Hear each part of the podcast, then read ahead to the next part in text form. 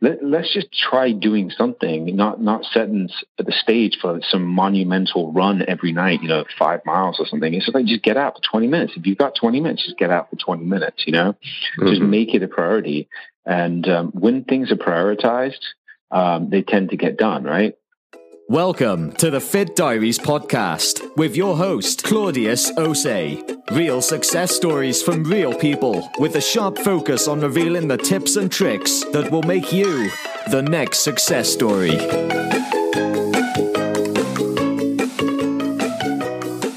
Welcome to the Fit Podcast, where we take an inside look into the real life stories of regular people accomplishing amazing things in health and fitness. Today's guest is an entrepreneur who overcame a debilitating health issue when he decided to train for the Ironman triathlon to refocus his life. Listen in to discover how redefining success through incremental improvements in physical, emotional, mental, and spiritual well-being can help you transform not only your health, but also your entire life. Without further ado, please welcome James Ashcroft.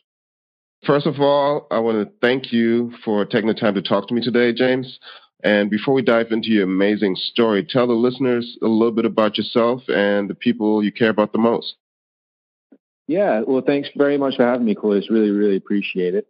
Uh, yeah, my name is James Ashcroft. Um, I was originally born in England um, and headed over to the United States uh, when I was about twelve years old. So So uh, a lot of your listeners might be spending time trying to figure out what this crazy accent is. It's a it's a hybrid.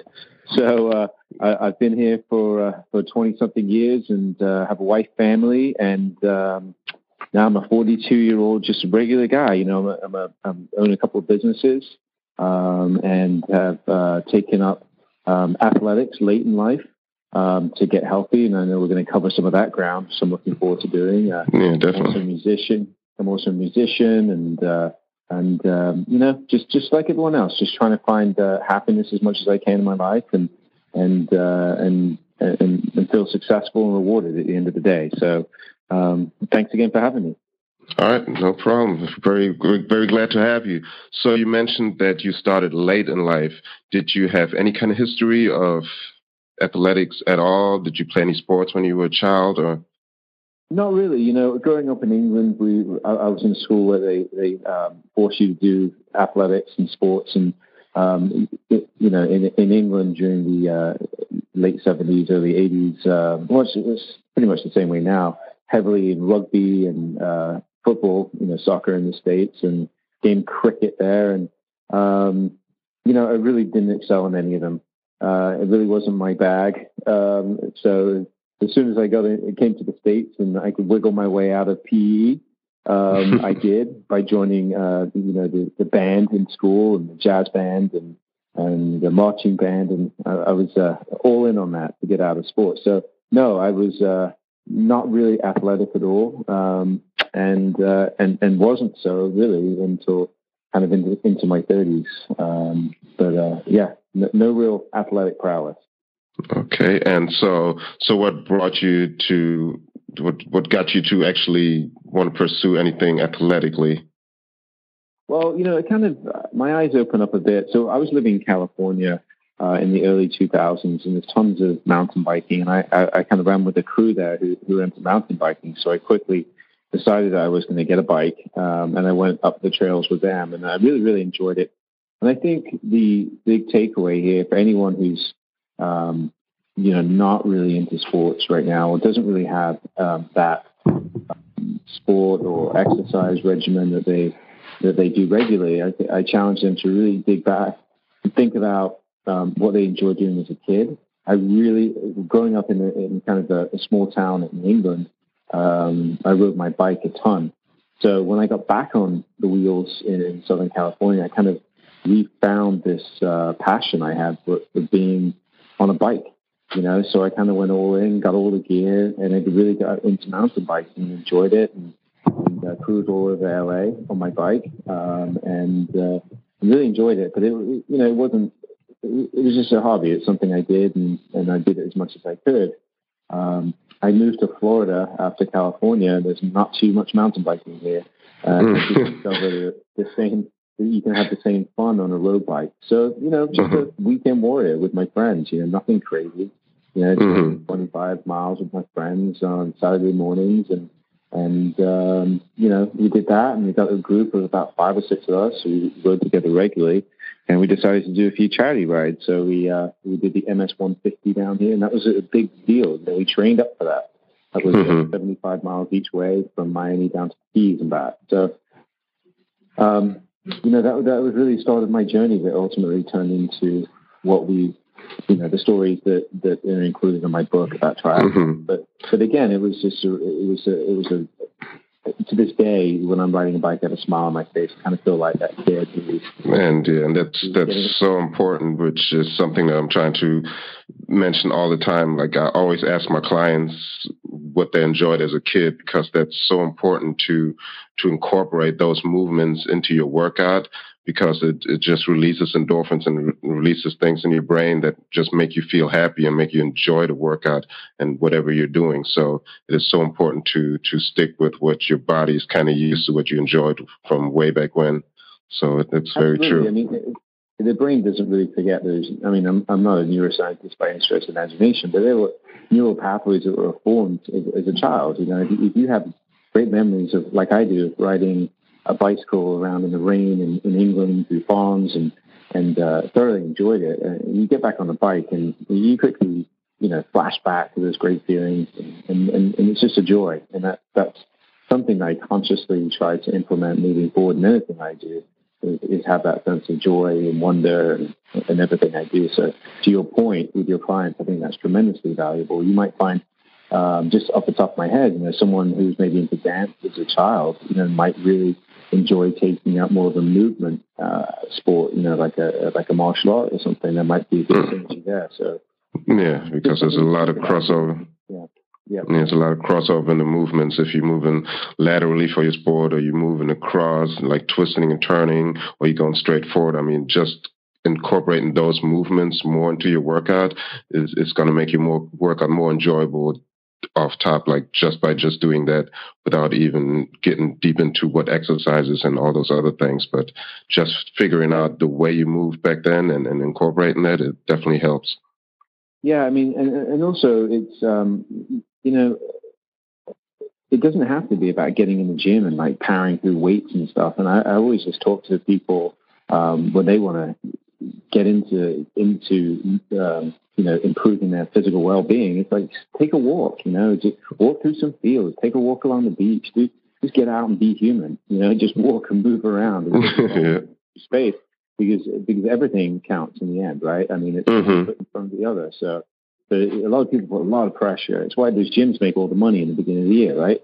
Mm-hmm. It's like yeah. some, it's some ridiculous number. It's like, you know, it's a minute number of people that actually sign up for the gyms who commit through the year. And they, I think gyms make eighty, ninety percent of their revenue in January mm-hmm. or something like that. You know, it, it's some big number, right? And um, yeah.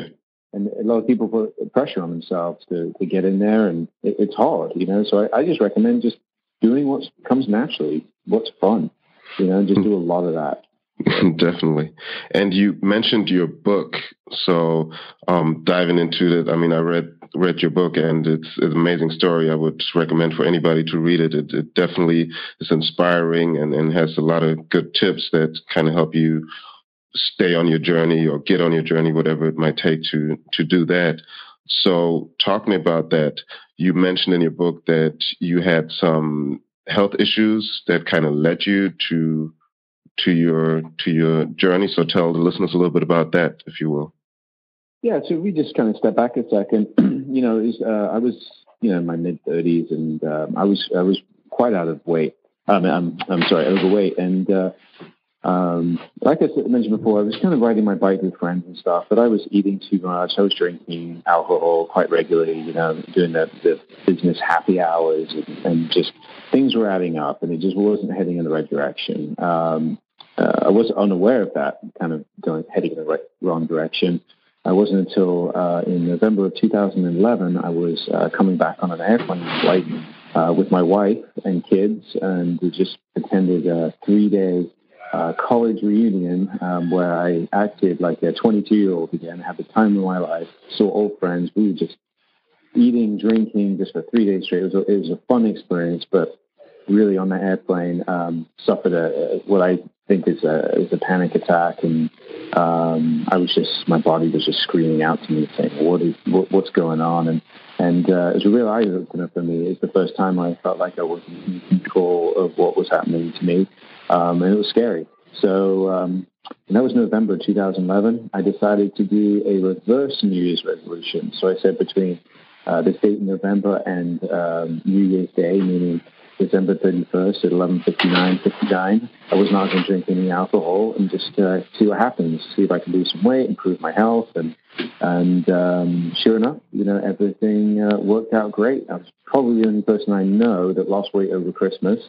um, and, uh, and I hit the New Year's running. Um, and, uh, um, I did suffer a, a medical condition in, in February. I had a, um, of two thousand twelve, I had a, um, had a migraine, uh, first one in my life and hopefully the last, lasted for about three weeks. And I was in and out of the hospital dealing with, uh, neurologists, uh, neuro-ophthalmologists. I was getting M R Is, M R As, C T scans, Uh, spider spinal tap. Um, it was just debilitating, and there was no sign of it ending. And uh, that really was the final straw.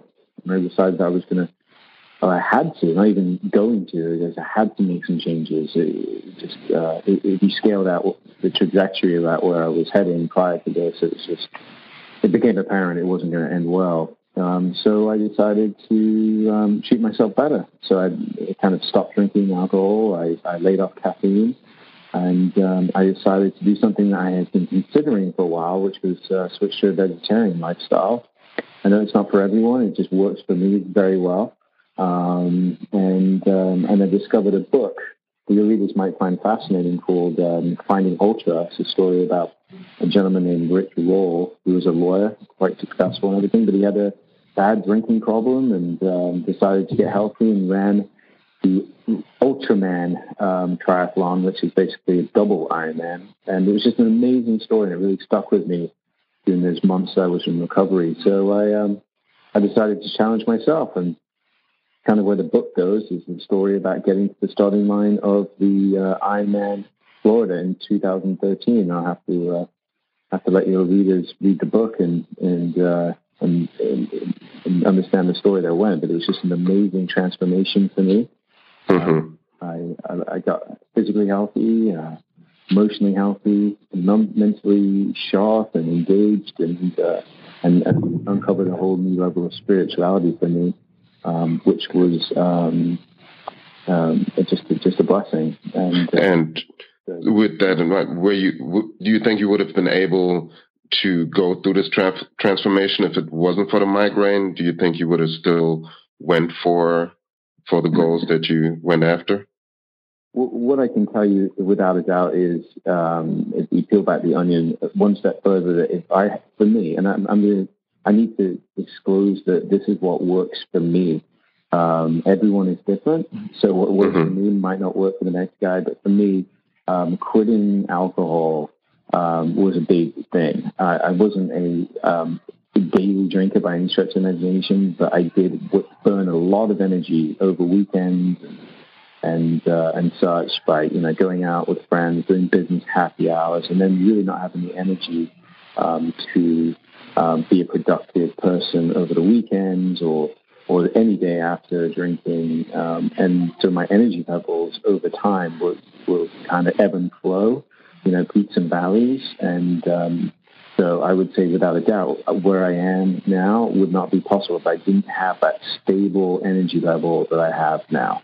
Mm-hmm. So, you know, every day is a one percent improvement. Every day is one foot in front of the other. And if I didn't have that energy and the clarity to do that every day consciously, then I would not be where I am today, for sure. Mm-hmm. Yeah, so, I, I just mentioned that because so many people, they the, the, the enemy of great is good, they say, so by having something that is okay, where you're just moseying along and things are just all right, it doesn't really doesn't really foster change for a lot of people. So when, whenever people really go after change is when something dramatic happens, where they just can't take it anymore, where, where it's just too much of a bad thing that where they have to change. So that's a lot of times the catalyst for a lot of people to get active yeah. and, and, and to, to change things in their life for, for the better. Yeah, I mean, Claudius, you know, it, it, sometimes it, it, it's uh, the fear of change, right? It can be quite debilitating itself. You know, it's scary to change, but when the fear of not changing becomes greater than the fear of changing, that's when change happens, right? Mm-hmm, yes. You've got to kind of let the process play out, and then, then when it does become too painful not to change, that's when change happens. I, um, you know, just to go back to your original question, yeah, certainly um, being sick like that was a, a tremendous wake-up call for me. Um, you know, I, I was scared. There's no doubt about it. You know, there, there are instances where people living have to live with these migraines, and I felt like by week three that I might be in that pool, and it was incredibly scary. Um, and um, and you know, I, I would have given anything at that point just to get rid of this thing. Nothing was working. So um, yeah, it's it's all part and parcel, right? So I, I can't really unpack it and say just because of the migraine, but I, I think it was. Where I am today is just a, a bunch of events that came together, and then a bunch of, of um, changes that I made, the, mm-hmm. the conscious changes, you know, and that's what I talk about in my book. It, it, then it, in, in part one, I kind of talk about what the timeline and, and the events that happened, getting to the starting line of the Ironman, and kind of give the backstory. But then the second part of the book is, is then saying, why? Why did all these things work? And And what did I learn from this? And that's where I, I dive into these four filters of, of conscious yeah, decision-making. That's actually a perfect segue into what I wanted to talk about a lot, because it was very fascinating, um, your um, MAPS um, mm-hmm. theory, so with the mental, emotional, physical, and spiritual. So for you personally, at your starting point, was it more of a mental thing that got you to act, or was it more physical or emotional? What would you say got you started to say, okay, I'm going to change my life, I'm going to change my health? Well, it's interesting. So, yeah, you, you referenced the MAPS, which stands for mental well-being, emotional well-being, physical well-being, and spiritual well-being. And I actually learned about this concept in, in, a, in a business group that I'm in. I'm in an entrepreneurs organization, and I meet with a forum monthly. It's seven other guys, and uh, we, you know, we talk about what's going on in our lives. Mm-hmm. And uh, we had a facilitator named John Drury, and um, he did kind of started one meeting off with this mental check-in. Uh, so how do you mentally feel, emotionally feel, and such? And, you know, and it was simple. We'd say, yeah, mentally feel sharp, emotionally, you know, fortunate. Um, I, you know, physically tired and spiritually connected, right? That would be a standard thing. But the more I thought about that as the days passed, I was like, what a great way to kind of gauge how the day's going, or how your week's going, how you're feeling in general. And so I started really thinking about it. And then, as I mentioned in the book, uh, I discovered the work of James Altucher, um, who, um, of course, this is daily practice, very similar, uh, looking at those four um, well-beings. And um, I actually just really, really started focusing on it and then developing this concept. And, and I actually changed it from MAPS, and I, I turned it into a P E M S, meaning physical first, emotion second, mental third, and then spiritual uh, on, the, on the heels of all the other three. And um, I just really, really believe, especially after what happened with me, that the physical well-being is first and foremost. If you have disease, if you have um, you know, physical ills, um, if you're not in shape, if you have problems, listen, and I'm not talking about the people who have genuine problems of, of, of disease and in, in the sense of diagnoses and cancers and, and God forbid all those terrible things. I'm just talking about um, everyday people who who could be in better shape. So just so we're very clear on that. Um, and um, and I just really learned that with that migraine, I could not function. I mean, it didn't matter, you know, how the rest of my life was going. If I can, if I couldn't function, then then life was going to be a very tough battle um, every minute I'm on this earth. So um, that came first, and then out of the physical well-being, then I then I started thinking emotions. And emotion can really mean um, how you feel about your place in this universe um, and the people that are with you and the conscious choices. There's a lot of negative people in in, in our lives that could maybe be reevaluated. So I, I you know, I kind of came to this metric of, you know, just spending more time with people who love and support you. Um, so um, I, I thought with physical health, health and then kind of building your tribe of people who support and embrace who you are and what you want to accomplish, and they make you feel good. Uh, that was kind of the, the second foundation. The third um, was mental. Once you once you have those in place, then you got to start challenging yourself, you know, improving yourself, improving the way you think, your brain, um, through reading, through mentorship, through you know, doing a job that you love that challenges you. Um, and I think once you have those three, then it allows room for the spiritual side. Now, when I say spiritual, I don't necessarily mean going to church or religion. It could mean a uh, sense of gratitude, sense of appreciation in what you have, those around you, all the abundance in your life. Um, mm-hmm. And so it, it was um, consciously recognizing how fortunate you are to be on this planet, blasting through space, and and I kind of have a sense of awe in the world, you know. Mm-hmm. The whole concept of these things was, if you imagine a Venn diagram with those four circles, one being physical, one emotional, one mental, one spiritual. Remember those mm-hmm. Venn diagrams from school, you know? And then we would take those four circles, and then the intersection of all four of those is really the best version of you. Mm-hmm. That's why the, my book is called The Best Me. It, it's then the more time that I can play within that intersection, the better version of myself I am. So I need to be consciously thinking about things that can place me in that best me um, intersection. It's not to say that everything I do can get me there, but I use some examples in the book. You know, for me, um, I enjoy running immensely. It's become a passion of mine. It's a very physical um, thing to do. I also emotionally, um, and my dog just passed, unfortunately, but... but I'm sorry know, to hear that. You know, I was, Thank you. Um, emotionally, like one of my the great joys of my life was uh, with my dog.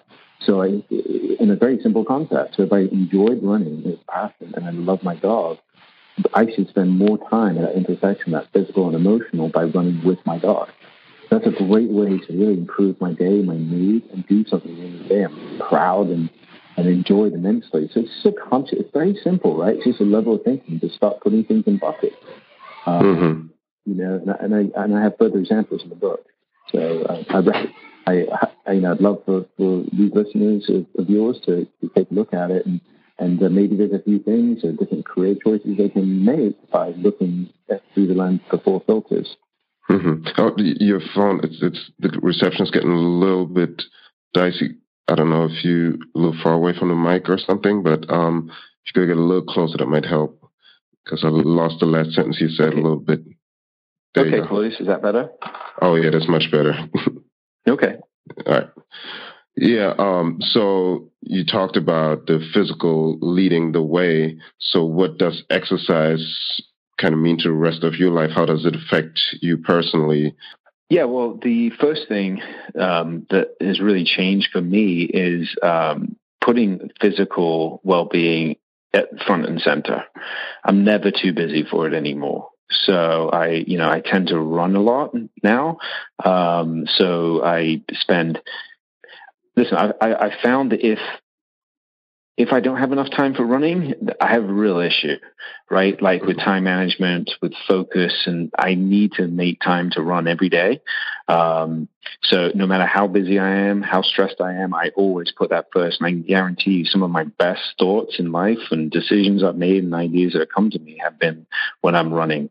Um, so I, I've really learned to put that first and foremost. So how, how, how are you able how are you able to do that? Because a lot of people, they they want exercise or health to be at the center of their life, and they they might feel that it should be a priority, but they're having trouble making it a priority. How how would you get somebody to make it a priority? What would you suggest to them? Well, I'm glad that you're using the word priority instead of they don't have time, right? Because mm-hmm. a lot of people. That's like the number one um, kind of false reasoning they give themselves, saying, hey, listen, I don't have time to do it. And it's really, no, they just haven't made it a priority. We all have the same amount of hours in the day, the days of the week, days of the month. Um, like I said, I, I listen, we got to approach being physically well-being and the act of getting in physical shape as, as professionals. We need to carve out time. You know, you need to go on your lunch break, take a walk around your office block. You need to, you know, wake up an hour earlier and get out and, and and, you know, go to your garage and lift weights or, you know, run around your neighborhood. Um, it's just making it a focus, you know. Um, listen, I get that people work long, long hours, and, and some people are in environments that are out of their control as far as, you know, the hours they need to work, and they do have things cut short. But then again, let, let's just try doing something, not not setting the stage for some monumental run every night, you know, five miles or something. It's like, just get out for twenty minutes. If you've got twenty minutes, just get out for twenty minutes, you know. Mm-hmm. Just make it a priority. And um, when things are prioritized, um, they tend to get done, right? So um, I, I would just, if, if you really genuinely want to get out and get physically more in shape and all these things, then um, should make it a priority. You know, you, right. I mean, truly make it a priority. It's easy to say, but make it a priority. Journal, you know, write your goals down, um, get the calendar out, and you put it, you know, there's a great quote by Jerry Seinfeld, the comedian. He said that he, he has to write jokes every day, material every day. So what he did was he put a big calendar up on his wall and a big red Sharpie. And every day that he sat down and did whatever it was, an hour of writing for him, he would mark that day off with a huge X, right? And mm-hmm. eventually he said he would get, you know, you know, twenty of these X's in this big row, and it just looked so amazing. And he said it was just unbearable to think of of stopping that streak, right? Of, mm-hmm. of missing a day. So it forced him to do it. And I would just um, challenge anyone, just, I mean, get back to the basics, do do that, get a calendar, and just, you just put every day that you do it, and you just slowly start building up momentum, you know, or, or get an accountability partner. You know, I, I have a coach. So I, you know, um, and, and that helps me out tremendously. I, I've gone on to do another, you know, quite a few other long distance events, marathons and, and, uh, and, and triathlons. And the one time that I actually said to my coach, you know, I'm going to take some time off, and, and, you know, we kind of split ways, and I signed up for another, another event. And, um, three months later, here I was, you know, two days before the event, and I bailed on it. That's the only time, because I didn't have that consistency. I didn't have that accountability of having someone helping me reach my goals. So I would say, just for, you know, outside of hiring a coach, you know, find an accountability partner, uh, work out with someone, or just have some kind of accountability that if you miss a, miss a day, then, you know, you got to give your buddy five bucks. I mean, mm-hmm. something, you know, um, accountability goes a long way. So. Yeah, that's definitely true. I mean, most, most trainers want to believe that they have all this knowledge and this great training plan and, and, and the best advice. But in reality, most of it is, is being accountable to somebody. So their clients will succeed because they, they feel they're accountable to somebody. So just that, that kind of accountability that you mentioned is very important, and which doesn't have mm-hmm. to be a trainer, obviously. Like you said, it can be a friend. It can be somebody who's just there supporting you and, and, and kind of keeping you on track. So that's very important. Absolutely. Absolutely. I mean, this goes back to what we're talking about with the four filters of the emotional support. Yeah. You know? I mean, get people mm-hmm. who are going to, who are going to, who you can sit down with, discuss your goals, and they're going to help you and support you, you know, to attain your goals. So, mm-hmm. uh, you know, you find those people, you know, they're out there. It could be, like you said, it could be that person can be a coach, or it can be a trainer, you know, um, mm-hmm. in your world, you know, and those are, you know, the, those clients, you know, those clients who, who come in and they're engaged and they want, they have defined goals, and you help them get there. And there are days that they don't, they don't want to show up, and you have to call them out, and, And that's the support structure they need. So I think it's a lot of self-awareness of, of what goals you want, and then realize that if you're not the, typically the person that, that reaches their goals without accountability, then, you know, you need accountability. So be self-aware enough to create your accountability. It doesn't have to be pay. It can be friends. It can be an online group. Um, I just had an example where I just came out with my book, and I was stalling on it. And I didn't have an accountability partner for it. So I was on, you know, I'm in this online writing group, and I said, hey, listen, I want five of you to give me your PayPal addresses. If I don't have my book up on Amazon by June first, I'm going to send each of you a hundred bucks, you know? Mm-hmm. And uh, I tell you what, I, it made me hustle, because I'd rather spend, uh, you know, five, six hundred dollars on my uh, wife and kids rather than a complete stranger. So mm-hmm. it was a real motivating factor. It became a pride issue. So again, I'm self-aware enough to realize that unless I have deadlines, unless I have accountability, I tend to procrastinate and get stuck in this perfectionism. Mm-hmm. So, um, you know, I, I highly, highly recommend that. And in the book, you also mentioned that people shouldn't beat themselves up over not achieving every single goal they have, or, or, or maybe not doing everything that day that they should have done, and not to beat yourself up over it. How, how are you able to kind of not let that spiral down into uh, giving up or, or, or quitting? Yeah, I mean, I mean, stuff happens, right? And th- there are days that I just don't have the energy to to do what I need to do, um, or want to do in order to attain my goal. But I found that rarely, and then I'm not talking about a consistent um, drop in the ball. I'm talking about the, there might be a day where I'm, I'm just like, you know, I'm just not into working out today, and I just, I've, I've kind of.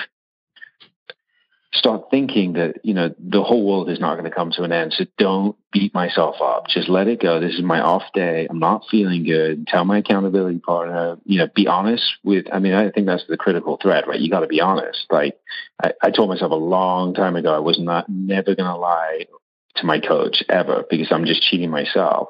So I'll just say, listen, I just missed my, I just didn't feel like it there. I felt like sitting on the couch and, you know, watching a movie instead of going out for a bike ride. Um, I just found that's great. And I actually heard a wonderful quote yesterday. It said, fighter pilots don't have rear view mirrors, meaning, you know, you can't look back on everything. You know, life is a is a battle. Uh, uh, you know, you, one step in front of the other, and, and even the best fighter pilots uh, make mistakes. They don't have a rearview mirror. They keep on flying forward. And so I'm really trying to embrace that, you know, because things do happen, and I'm not going to start to kind of attach my my um, you know my end game with with or, or ruin my my journey just because I'm having an off day. Everyone has an off day. But just you, you got to be aware enough not to uh, get caught up in excuses or, or dropping the ball a lot. I mean, it's got to be more of the exception than the rule, mm-hmm. you know. But kind of losing that attachment to the perfect way, you know, or, or if I've got a training schedule that you know, I, I, you know, for the next month I've got to do everything perfectly. It's like sometimes, sometimes you're just going to not have a day, you know. Mm-hmm.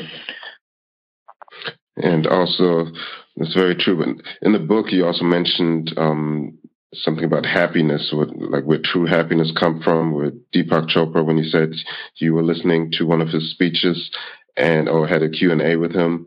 And what I found interesting was the the the, the equation that he had up there as far as what true happiness is about.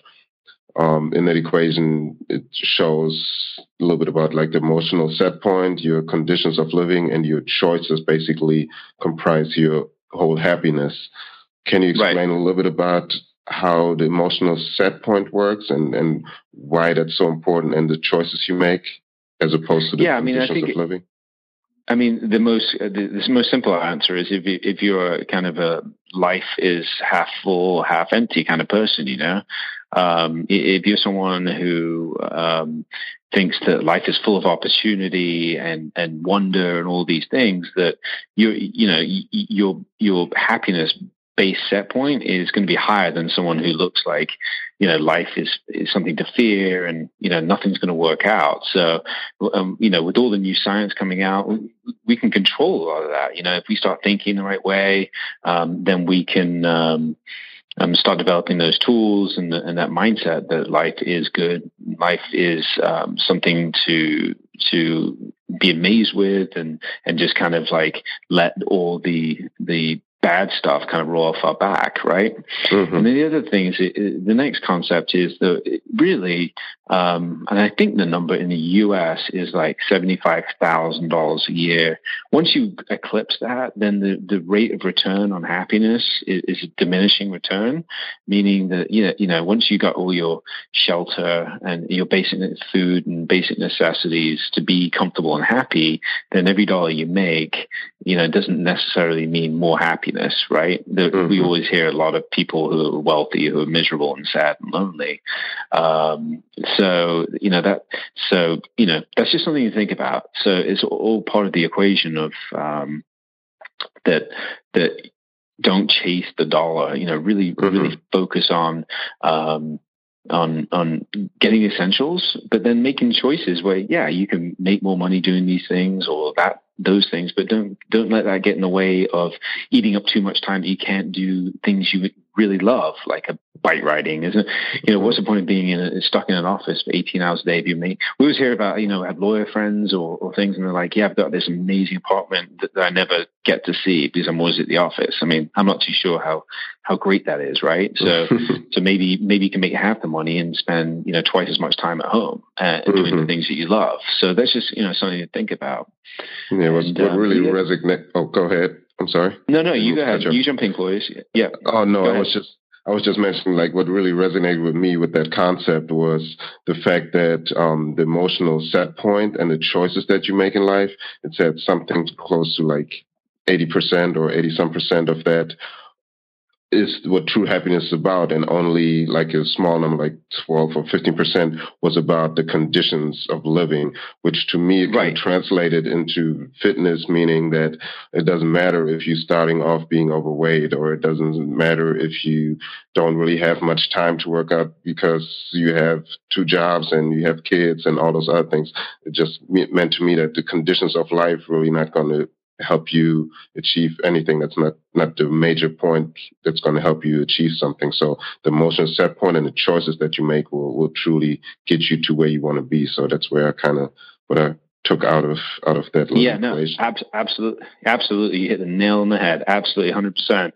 You know, the the other the other point of, of happiness, you know, kind of get, we, we we sit around and maybe we bought into like having this happy life. But, but happiness is really a biological byproduct of situations. Um, so um, my my whole point in the book, and what I spend a lot of time thinking about, is, is rather than a state of continuous happiness, we need to recognize it for what it is, which is a is a chemical reaction in our brain. Um, mm-hmm. When something is good in our life, you know, or something brings us joy, chemicals release into our brain, and then we feel happy, right? Mm-hmm. The brain metabolizes those chemicals quite quickly, and then we kind of go back to our base set. So the goal in life should be, instead of looking for one stream of happiness, which is a bit of a myth, we should be looking on things that give us lots of those peaks of happiness. So mm-hmm. they could be, you know, a, a great marriage, you know, where you see your wife and you feel, you know, joy, that that's going to bring you those happy feelings. You know, it's walking into the office where, you know, you thoroughly engage in what we, you do. That's going to, those are going to provide you lots of those peaks of happiness, right? Mm-hmm. Um, if you have a great circle of friends, you hang out with them on the weekend, they make you feel good. That's going to bring more happiness in your life, the chemical reactions, you know, mm. over time, all those, all those peaks result in a happier life, you know? So that became really, really apparent to me, you know, that the part of the, my process was cleaning out those relationships that weren't working, removing clutter in my life that was, you know, emotionally handicapping me, um, mentally draining me, um, all, all these things, and just create more room for happiness peaks, really looking at it logically, you know? So, mm-hmm. um, yeah, I think there is a bit of a happiness myth. Maybe that could be the next uh, title of my book, actually, Happiness Myth, because I really do really buy, I really do buy into, um, into conscious decision making, to to uh, engage more of those happy chemicals in your brain. Mm-hmm. Yeah, it was just like, I, I'm so interested in that. So I really hope you will write that book, because that's what I'm what I'm really reading a lot lot up on, is like happiness and how to create that uh, feeling and to release those hormones in your body to feel that. Yeah. Because that's what I'm trying to recreate with my workouts and with, with everything I'm doing as far as fitness is concerned. So so it's definitely an interesting topic. Um, yeah, so we, we're nearing the end of the podcast, so I just want to make sure that you have some time at the end to kind of talk a little bit about your book a little more, and, and see where, where anybody can connect with you. But before you do, could you maybe give the listeners one more piece of advice? I mean, you mentioned a lot of good advice already, but one more piece of advice that you would give somebody to kind of get to their goal of, of health and fitness. Yeah, you know, just I think really talking about, you know, thinking about what we just talked about with the happiness myth, and, um, you know, just just really bringing more things into your life that give you lots of those, ha- you know, happy peaks. Um, it, it adds up to a happier life. Um, and but, you know, I think your listeners are listening to the right material right now, listening to your podcast. I, I think, I really do think physical well-being is the cornerstone for everything.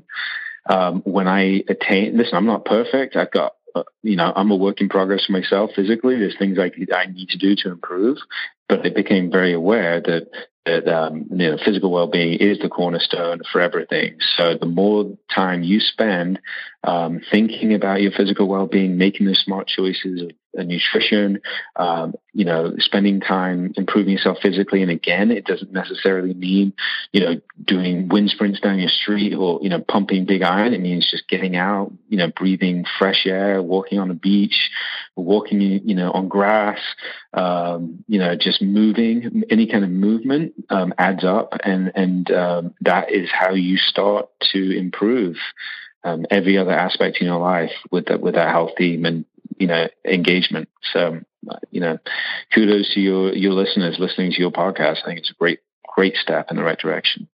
All right. Awesome. Thank you.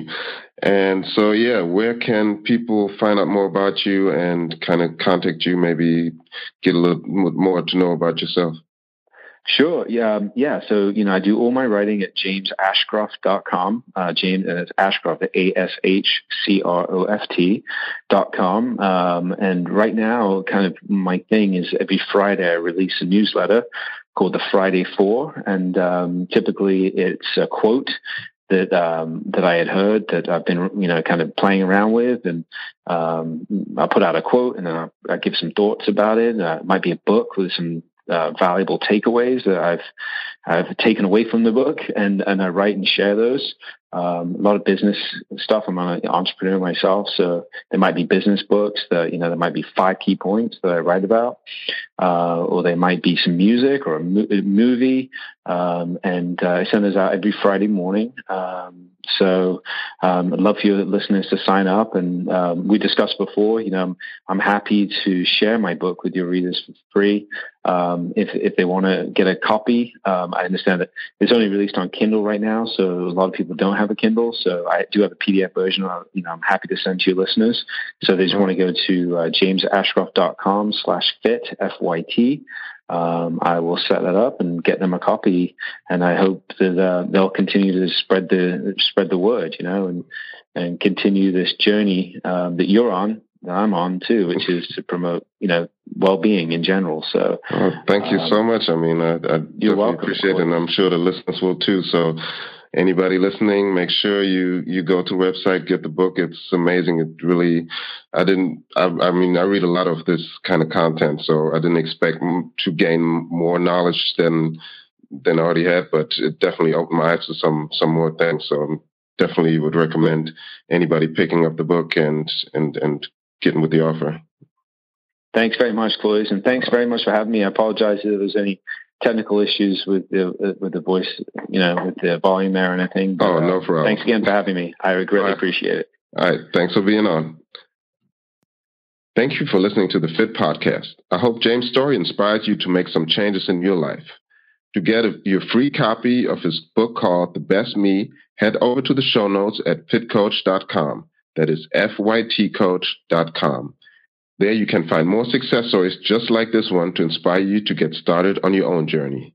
Thank you for listening, and until next time, don't just do it, just do you. Thank you for listening to the Fit Diaries podcast. You can find pictures and additional information about today's guest's transformation on w w w dot fit coach dot com.